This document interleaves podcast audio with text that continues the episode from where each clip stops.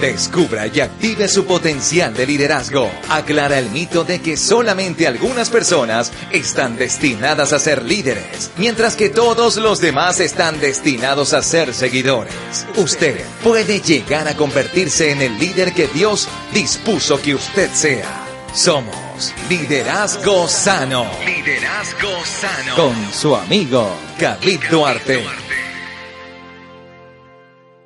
Hola, ¿qué tal? Buen día. Con ustedes su amigo David Duarte nuevamente, aquí para compartir con usted bendiciones y principios de vida. Gracias por escucharnos y gracias por compartir este podcast con sus amigos, con sus conocidos y aquellos que realmente sabes que necesitan escuchar estos principios que van a ser de gran apoyo y de gran desafío para sus propias vidas. Estamos gozosos y muy contentos en nuestro deseo que usted descubra el líder dentro de usted. El potencial de liderazgo dentro de usted está esperando a ser descubierto. Este podcast le ayudará a identificar la naturaleza y las actitudes que corresponden al espíritu de liderazgo para que usted pueda convertirse en lo que fue diseñado a ser. Nuevamente, el verdadero liderazgo es el descubrimiento propio. Tiene muy poco que ver con lo que usted hace, pero es una manera fundamental para convertirse en quien usted es. Es el resultado del compromiso propio para la manifestación propia. Usted nació para liderar, pero debe convertirse en un líder. Cada ser humano fue dotado por el Creador con el potencial de liderazgo en un área específica de talentos. El espíritu humano está designado para manejar y controlar controlar su mundo. Y esto funciona mejor cuando se crea un ambiente conducente para esta búsqueda. Usted es un líder, sin importar su actual nivel o sus sentimientos hacia la habilidad y potencial de liderazgo. Cuando usted descubre esta verdad y se convence de ello, ya no se conformará con solo ser un seguidor. Aprenderá el secreto de convertirse en un líder por medio del descubrimiento del líder escondido dentro de usted. ¿Está listo para prepararse y embarcarse en la vida para la cual nació? Hemos visto que un líder es el que guía por medio de la influencia. En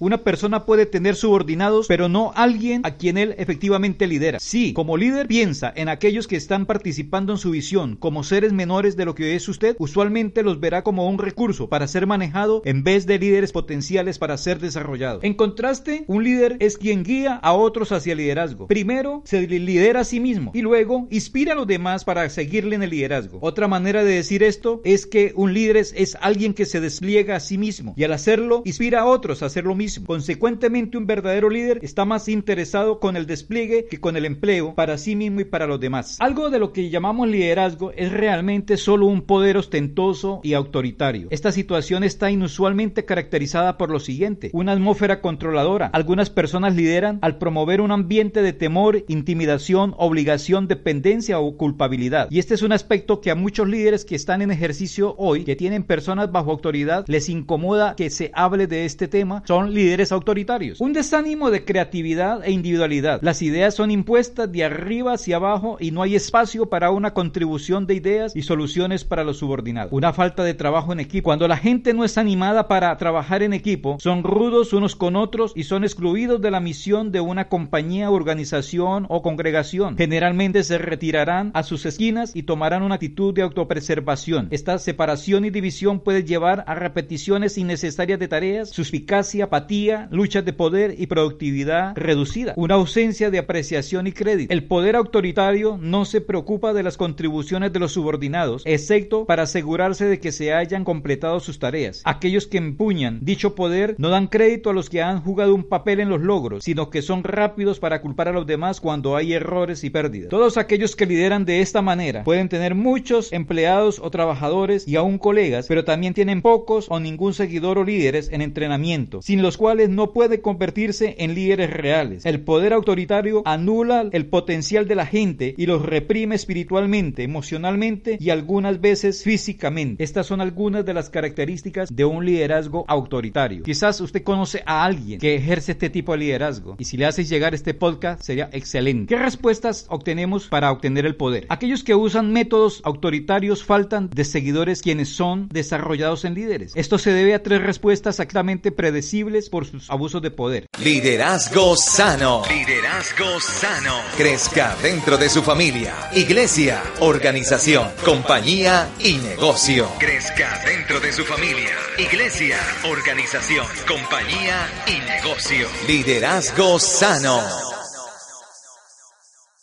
La resistencia, respuesta número uno. Cuando alguien es empujado por alguien más, la reacción natural casi siempre es de empujar de regreso. El poder autoritario puede guiar a resentimientos, confrontaciones enfadadas y arrebatos emocionales. Respuesta número dos. La dimisión, o sea, la actitud de escapar. A la mayoría de nosotros no nos gusta pelear y ciertamente que no nos gusta una dieta regular de eso. Cuando nos enfrentamos con una relación caracterizada por conflictos continuos, tratamos de salirnos de ahí. La gente puede tolerar temporalmente un ambiente desagradable, esperando que cambie, pero mientras esa esperanza decae, aquellos que encuentran ambientes más prometedores tienden a irse. Respuesta número 3. Sumisión, o sea, sucumbir ante la presión. De las tres alternativas, la más triste y más deprimente es esta. En algunos casos los subordinados funcionan de manera que es casi inhumano. Es un intento de evadir el conflicto y el riesgo. Los subordinados sumisos hacen poco o ningún esfuerzo por pensar o contribuir a la organización. Miremos principios de liderazgo para poder dar poder a otros, o sea, a quienes nos siguen. Obviamente el poder autoritario deja mucho que desear. Como líder usted debe y puede cultivar a otros al recordar los siguientes principios para facultarlos. Principio número uno. El liderazgo es un compromiso con las personas. El verdadero liderazgo nunca existe por sí solo. Un líder que faculta a otros reconoce sus valores, no atenta de clonarlos o de hacer a todos los demás en su imagen. Su profundo deseo es ayudarlos a descubrirse a sí mismos y utilizar sus habilidades, talentos, dones y potencial para él, mientras la gente que trabaja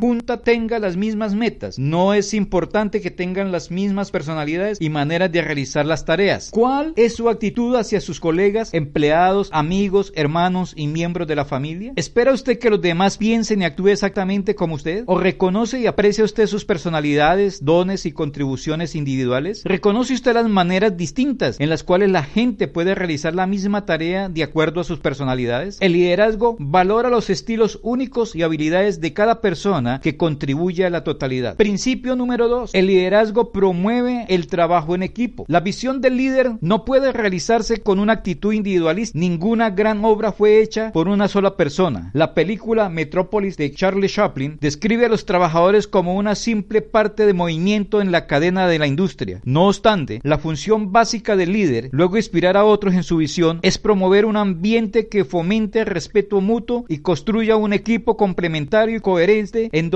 cada fortaleza única es hecha productiva y cada debilidad sea hecha irrelevante. Principio 3. Los líderes dan ejemplo. Un líder reconoce que el tono y las normas que determina para la realización de su visión tienen un directo aporte de su habilidad para facultar a los demás. Si él influencia a aquellos que comparten su visión de manera positiva, el progreso será hecho. Si recurre al poder autoritario, a las prácticas injustas o descuido, está poniendo en peligro la visión. La calidad e integridad del, del avance diario hacia la visión son su responsabilidad. Los líderes deben actuar con integridad, modelando sus expectativas y clarificando los requerimientos necesarios de la visión. La actitud del líder es de importancia total. Debe estar seguro de su visión si es que quiere que los demás también estén seguros. Debido a su propia creencia en su visión, el líder inspira a otros para creer que la realización es verdaderamente factible. Principio 4. Los líderes conocen y fomentan habilidades de las personas. Los líderes permiten que la gente descubra y cumpla sus propios propósitos dados por Dios. Para hacer esto, invierte tiempo, recursos y energía en aprender y animar las habilidades de los demás. Reconocen el potencial de otros y los ayuda a desarrollar sus destrezas y talentos en lo ancho y profundo. Principio 5. Los líderes muestran aprecio por las contribuciones de las personas. Los líderes consideran el éxito como un asunto corporativo, no algo personal. Al ejercer sus visiones, muestran aprecio por cada uno que está involucrado. Entienden que la gente necesita respeto, reconocimiento, empatía, gratitud, apoyo y confianza. Cuando los logros son realizados, ellos distribuyen el crédito en vez de tratar de agarrarlo todo para sí mismo. Quizás usted hasta ahora empieza a entender su potencial de liderazgo o tal vez está actualmente trabajando hacia su visión. Puede que de pronto usted se haya encontrado a sí mismo en una posición de liderazgo sin haber tenido ningún entrenamiento, sin tomar en cuenta sus circunstancias con respecto a los principios de dar poder a otros en esencial para completar un propósito dado por Dios con integridad. Estos principios se aplican a todos los tipos de visiones y situaciones de liderazgo. Aunque algunas visiones involucran tareas que son necesariamente más solidarias que otras, llega el momento cuando todos necesitamos de otros para ayudarnos a realizar nuestras visiones. Como usted piensa acerca de los demás y los trata durante el proceso de trabajar hacia su visión, es igual de importante como el resultado final. ¿Caerá usted en el poder autoritario o permitirá trabajar hacia su visión al darle poder a otros? Recuerda, recuerda. Sé fuerte y valiente. No tengas miedo ni te desanimes.